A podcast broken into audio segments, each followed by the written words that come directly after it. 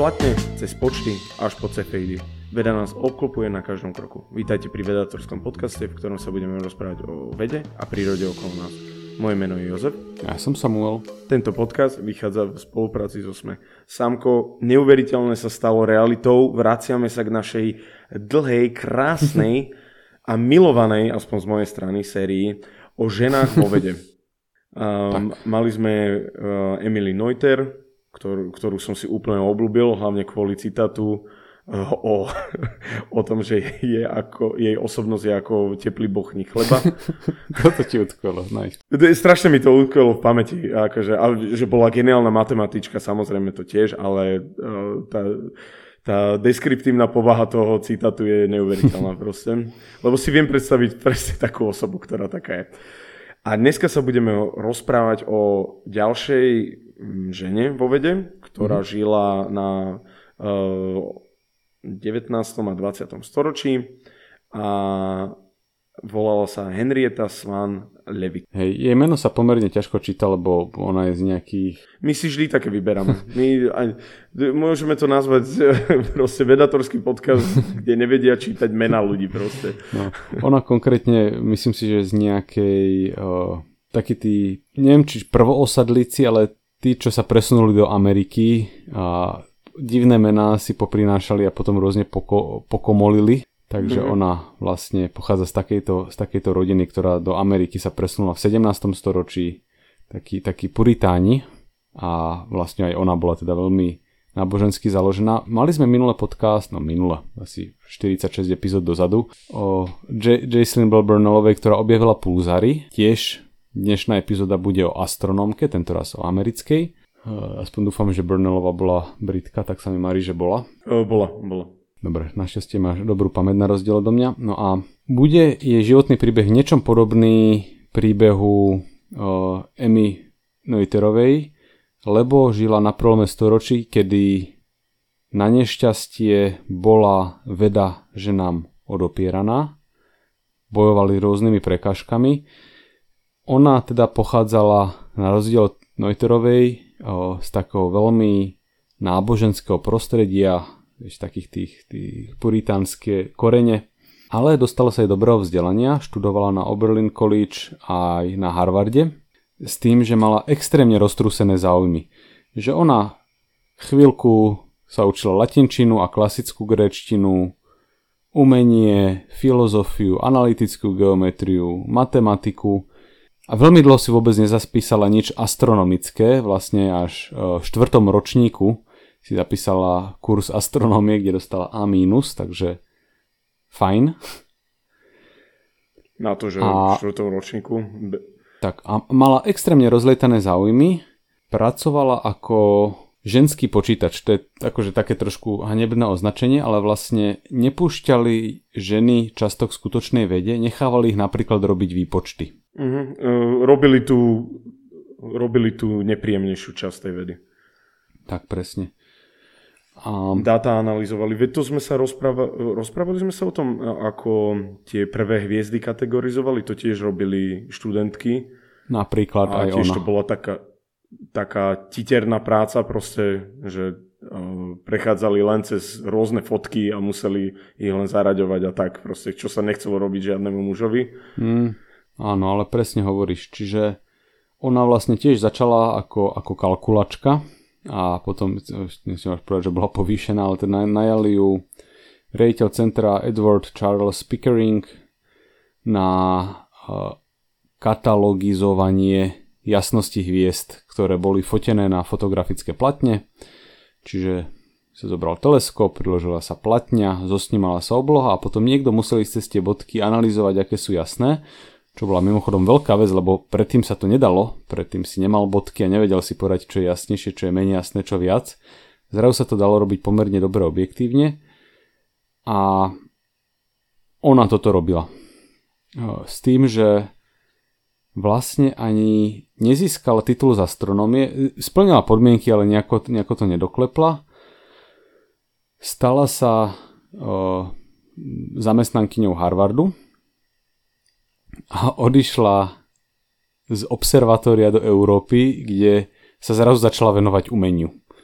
Takže keď už človek mal pocit, že tak ideme sa rozprávať o astronómke, tak jej kariéra tým smerom začala smerovať, tak sa zrazu odklonila a išla uh, robiť uh, do Európy na pár otočiek išla a potom začala robiť ako keby uh, nejaké asistenčné práce pri umení.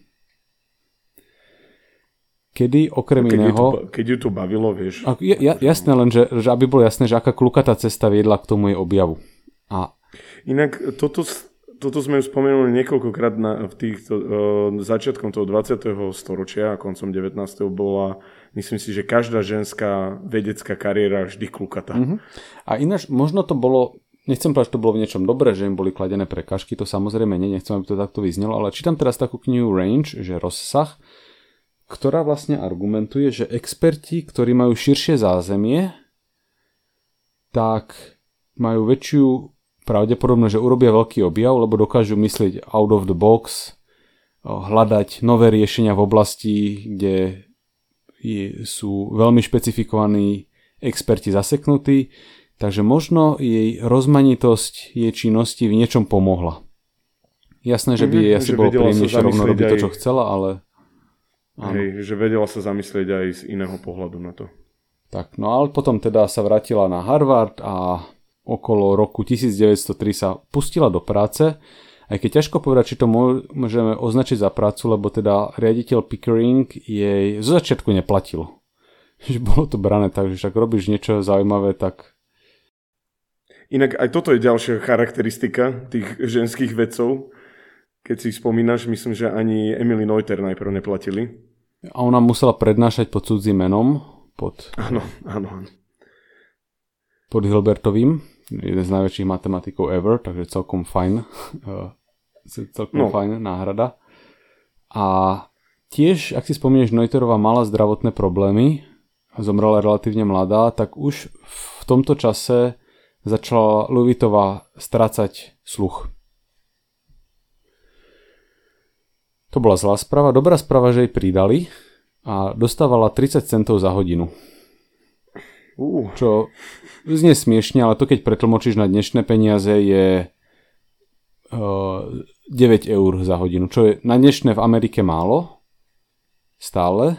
Ale vtedy ale... asi to bolo uh, lepšie. No ja, ja, uh, stále to bolo, že málo, ale už to bolo viac ako nula a asi sa z toho nejako dalo, nejako dalo vyžiť. Hej. Bola platená potom pre zaujímavosť 10,50 týždenne, čo, bol, čo vychádza na 2021 prepočítané 316 dolarov. A mala rôzne zaujímavé kolegyne, napríklad inú astronómku Amy Jump Cannon. Amy Jump Cannon je jedno z najzaujímavejších mien, aké som v histórii počul. Tiež pracovala na uh, klasifikácii hviezd a tiež bola hlucha Takže taký zvláštny, zvláštny labák, kde teda dve ženy pracovali na podobnej disciplíne, obe nepočuli. Bol, ro, robili našťastie obe veľké objavy. No a konkrétne Luitova dostala zadanie od Pickeringa, že zanalýzovať premenlivé hviezdy v veľkom a malom eh, Magellanovom oblaku alebo mračnách mračno tie veci dostali kvôli tomu, že vyzerajú ako machule na oblohe. Jedna menšia, druhá väčšia, kto by to bol povedal. My ich nepoznáme, lebo ich je vidno z južnej oblohy. Ale sú to teda machule, na ktoré keď sa pozrieš dobrým teleskopom, tak tam identifikuješ hviezdy. Aj úlohou bolo identifikovať hviezdy, ktoré sú premenlivé. To znamená, že keď sa na ne pozeráš niekoľko napríklad dní až týždňov, tak vidíš, že sa mení ich intenzita. To je intenzita, ako svietia. A ona ich identifikovala 1777. To len aby ľudia mali uh, prehľad o tom, aká piplavá práca to bola. Je, že len v tom jednom račne identifikovala toľko hviezd. Čo je... Tak.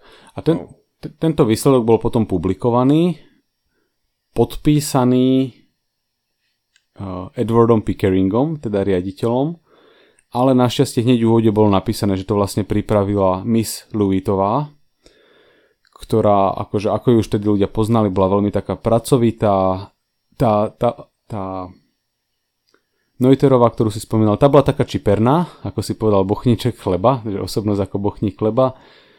Bell Burnellová, keď spravila objav, tak bola taká uh, poctivo pracujúca doktorantka ako keby, alebo mladá výskumníčka. A v tomto sa Louisova viac podobala teda na Burnellovu, že proste mravenčia práca, fokus.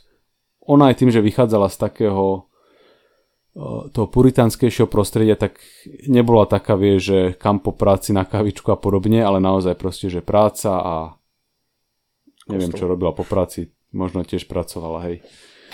No a teda, jasné, odklasifikovala, to ale vtedy robil Všelikdo a jej kolegyňa Jump Canonová. ale ona si všimla dôležitú vec, teda skúmala tie premenlivé hviezdy, konkrétne sa to volá, že cefeidy, takýto typ hviezd a všimla si, že je súvis medzi tým, ako rýchlo blikajú a ako jasne svietia. A toto vyzerá ako úplne nevinná vec, ktorá zmenila astronómiu navždy. A to z takého dôvodu, že ona správne predpokladala, že všetky, ktoré sa nachádzajú v tých mrakoch, takže sú vzdialené od Zeme zhruba rovnako ďaleko. Tým pádom mohla povedať, že keď nejakú hviezdu vidím jasnejšie, keď sa pozerám na dve, jedna z nich je jasnejšia, tak to nie je kvôli tomu, že jedna z nich je bližšie druhé ďalej. Obe sú zhruba rovnako ďaleko. Jedna je absolútne žiarivejšia alebo svietivejšia ako tá druhá. Takže z tohto našla veľmi, veľmi jednoduchý vzťah medzi svietivosťou a periódou, ako blikajú. A vyslovila takúto domnienku, že ak by sa nám nejakou metodou podarilo odmerať vzdialenosť nejakej premenlivej hviezdy a zároveň vidíme, ako rýchlo bliká, tak keď sa pozriete na hociakú inú cefeidu, teda blikajúcu hviezdu, tak si viete dopočítať, ako ďaleko sa nachádza. A toto spôsobil ten obrovský skok v astronomii, lebo dovtedy sa dala počítať vzdialenosť len tak, že sa napríklad na tú istú hviezdu pozrieš na jar a na jeseň, kedy sa Zem nachádza na opačných stranách Slnka, takže ho vidíš pod trošku iným uhlom a jednoduchou geometriou, vlastne tzv. paralaxová metóda, metóda, si dopočítaš tú vzdialenosť. Ak poznáš vzdialenosť medzi Slnkom a Zemou, tak máš trojčlenku, z ktorej ti to vypadne. Len problém je, že táto metóda ktorá funguje ako metóda dvoch očí, že ľavým a pravým okom vidíš veci pod trošku iným uhlom a tvoj mozog dopočíta, ako ďaleko sa nachádzajú, tak tu jedno tvoje oko a druhé tvoje oko je 300 miliónov kilometrov ďaleko. Zem, a to nevie zem na jar a zem na jeseň. A to znamená, že keď sa pozeráš na veľmi vzdialené veci, miliardu kilometrov, tak ti prídu, že sú pod rovnakým uhlom aj na jar, aj na jeseň. Rovnako ako očami, keď sa pozrieš na objekt ktorý od teba vzdialený kilometr, tak aj ľavým aj pravým okom vyzerá rovnako. Čiže v diaľke už strácaš to vnímanie hĺbky obrazu. Takže aj tá paralaxová metóda astronomická zlyhávala od istej vzdialenosti. A naivne už by si človek mohol povedať, že tým sa meranie vzdialenosti vo vesmíre končí. A tu prišla Henriette Swan Leavitová a povedala, že keď odmeriame vzdialenosť blízkej premenlivej hviezdy, a vykalibrujeme tento model a pozrieme sa na ďalekú hviezdu, ktorá dajme tomu blika rovnako, rovnako často, tak vieme povedať, že má rovnaký absolútny jas a z jej relatívneho jasu dopočítame, ako ďaleko sa nachádza. Čiže ona vlastne odomkla meranie vzdialenosti vo vesmíre. Wow. A pritom naivne jednoduchá piplačka analyzovanie uh, astro, astroplatní alebo astrofotografických platní. A zrazu nám táto metóda umožnila merať vzdialenosti približne po 20 miliónov svetelných rokov. Čo je, že... Neviem teraz hlavy povedať, aký je limit tej paralaxovej metódy, ale niekoľkonásobne nám zväčšila dosah vo vesmíre. Mhm. Tak, tak to spravila perfektnú vec. Čiže a... do, do, dovtedy to boli Dovtedy, dovtedy to pozerám, som si rýchlo niečo vygooglil, tak sa javí, že vedeli sme merať vzdialenosti, že na niekoľko stoviek svetelných rokov ona z toho spravila 20 miliónov. A vlastne nám to umožnilo pozerať hĺbšie do vesmíru, lebo keď už dovidíš 20 miliónov kilometrov ďaleko, tak zrazu už uvidíš na supernovy, ktoré sme znova pochopili, ako fungujú, ako sa mení ich jas. Vykalibrovali sme si model a vďaka tomu znova dovidíme ďalej do vesmíru. O tomto máme podľa mňa epizódu, že aký veľký je vesmír, dokonca asi jedna z prvých. Áno, a toto sme tam myslím, Áno, že, že ako sa tento rebrík už vystavia ďalej. A ona vlastne na tomto rebríku urobila ten veľký krok z paralaxovej metódy, ktorá nám naozaj umožňuje vnímať blízke veci, až po až po tých 20 miliónov svetelných rokov, kde už sme potom zachytili aj supernovy, ktoré nám to zase prekalibrovali ďalej. No a že čo z tohto vlastne vyplynulo, tak napríklad to, že Edwin Hubble sa pozeral na znova na tie veľký a malý uh, mrak, teraz mi vypadlo to meno, uh, veľké a malé Magellánovské mraky, vlastne zistil, že tieto plus ďalšie machule sú od nás tak ďaleko, že nemôžu byť súčasťou našej galaxie. Takže Hubble na základe tohto objavu zistil, že náš vesmír nie je len mliečna cesta, ale že tie ďalšie machule sú celé ďalšie galaxie. Takže hneď prvý obrovský objav, zistili sme, že náš vesmír je oveľa väčší, ako sme si mysleli. Že nie len jedna galaxia, ale Áno, že... Niekoľko galaxií. Čiže napríklad, že Andromeda už je ďalšia galaxia, že to nie je len nejaká hmlovinka v našej galaxii, ale celý ďalší, celá ďalšia galaxia. Zároveň pomocou toho, že sme vedeli merať vzdialenosti vo vesmíre a zistili sme, že veci, ktoré sú od nás ďalej, sú, majú silnejší červený posun, tak tiež Edwin Hubble spolu v podstate s Lemetrom prišli na to, že sa vesmír rozpína. To znamená, že kedysi bol menší a že kedysi mal počiatok. Takže jej analýza jasu hviezd v podstate na dva ďalšie kroky viedla k zisteniu, že vesmír tu kedysi nebol. Takže fotografické platne, ktoré ona analyzovala, veľmi rýchlo viedli k takýmto fenomenálnym objavom, že náš vesmír tvorený našou galaxiou, že sa rozpína, kedysi bol menší a teda pravdepodobne kedysi neexistoval, takže je konečne starý. Čo je teda, ja mám pocit, že celkom úctyhodný výkon. Uh, neuveriteľný výkon. Ako uh, asi čudujem, že uh, to nebolo ocenené uh, nejakými cenami. O, bola navrhnutá na Nobelovú cenu, ale nedožila sa toho, lebo teda okrem toho, že ohluchla ako veľmi mladá, tak zomrela, myslím si, že na rakovinu vo veku okolo 53 rokov, takže ona sa nedožila tých Hubbleových objavov, čo je veľmi smutné, ale... Mm-hmm. Áno, mala rakovinu žalúdka vo veku 53 rokov zomrela, čo je Inak uh, vedkine majú taký kratší život. Ináč, naozaj, že možno za tým niečo bude, že tým, že pracovali v veľmi ťažkých podmienkach, boli vystavované väčšiemu stresu, že ale to už akože, no vieš, no, ťažko robiť takúto medicínu na diaľku. To ale, asi hej, sa hej, nedá, ale je to zaujímavé, že sú uh, re, reálne o všetkých, ktorí sme sa rozprávali, zomreli v mladšom veku. Až na uh, Jacelyn Bell Burnellovu, ktorá ešte žije. Áno, áno. A tej držíme palce, ten ešte si požije. Tak. Super. Uh, Samko, máš ešte niečo, čo by si chcel uh, dodať k Henriete Svan Levitt? Priamo nie, ale vlastne, že už sme odvtedy celkom dobre pochopili, že prečo niektoré hviezdy blikajú.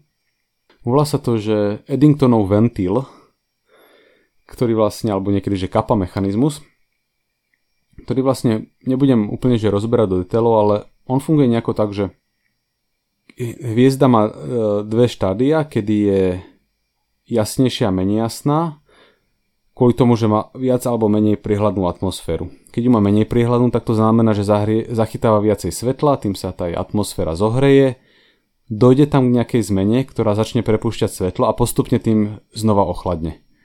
Takže sa to tak, pretože ventil, ako keby sa tak premenlivo vypúšťalo to svetlo von. I aj potom zase klesne teplota, stane sa... Áno, áno, áno. Čiže keď má, keď má nižšiu teplotu, uh, keď má nižšiu teplotu, tak sa stane uh, nepriehľadnou. To spôsobí, že sa menej svetlo uvoľňuje, zvýši sa teplota, zmení sa prihľadnosť, zase sa svetlo uvoľňuje a takto to premenlivo lieta hore-dole. Takže už aj toto hm, také e, vyťahovo rýchle vysvetlenie, že už aj celkom dobre rozumieme tomuto mechanizmu. Hm. Super. Tak ešte raz jej ďakujeme za takýto úžasný objav a myslím si, že posunúte celej kozmológie troška ďalej. Presne. Tak, ja vám veľmi pekne... Áno? Nie, že presne, že súhlasím. Hej, uh, sorry, som nepočul. Uh-huh. Uh, ja vám veľmi pekne ďakujem, naši posluchači, že nás počúvate. Na všetkých podcastových aplikáciách nás nájdete. Uh, Ponožky už asi nemáme, takže už to pomaly začnem prestávať hovoriť. Musíte si ešte na to zvyknúť. A, a so Samkom vám veľmi pekne ďakujeme, že nás počúvate, že nás podporujete. Viete nás podporiť aj finančne, aby sme ďalej mohli pokračovať a prinašať vám kvalitné rozhovory o vede na Patreone. Máme aj stránku vedator.space, kde sa dočítate super články. Samko robí vynikajúce vedastorky na Instagrame. Určite sa oplatí pozerať pozerať, aj sledovať a nájdete ho aj na Facebooku. Majte sa veľmi pekne. Majte sa.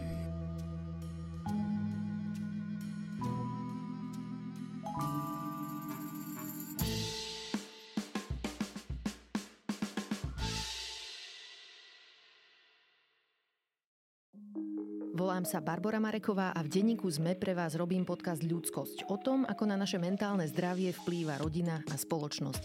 S odborníkmi a odborníčkami rozoberám, ako sa v rodinách dedí trauma a ako sa dá v dospelosti uzdraviť.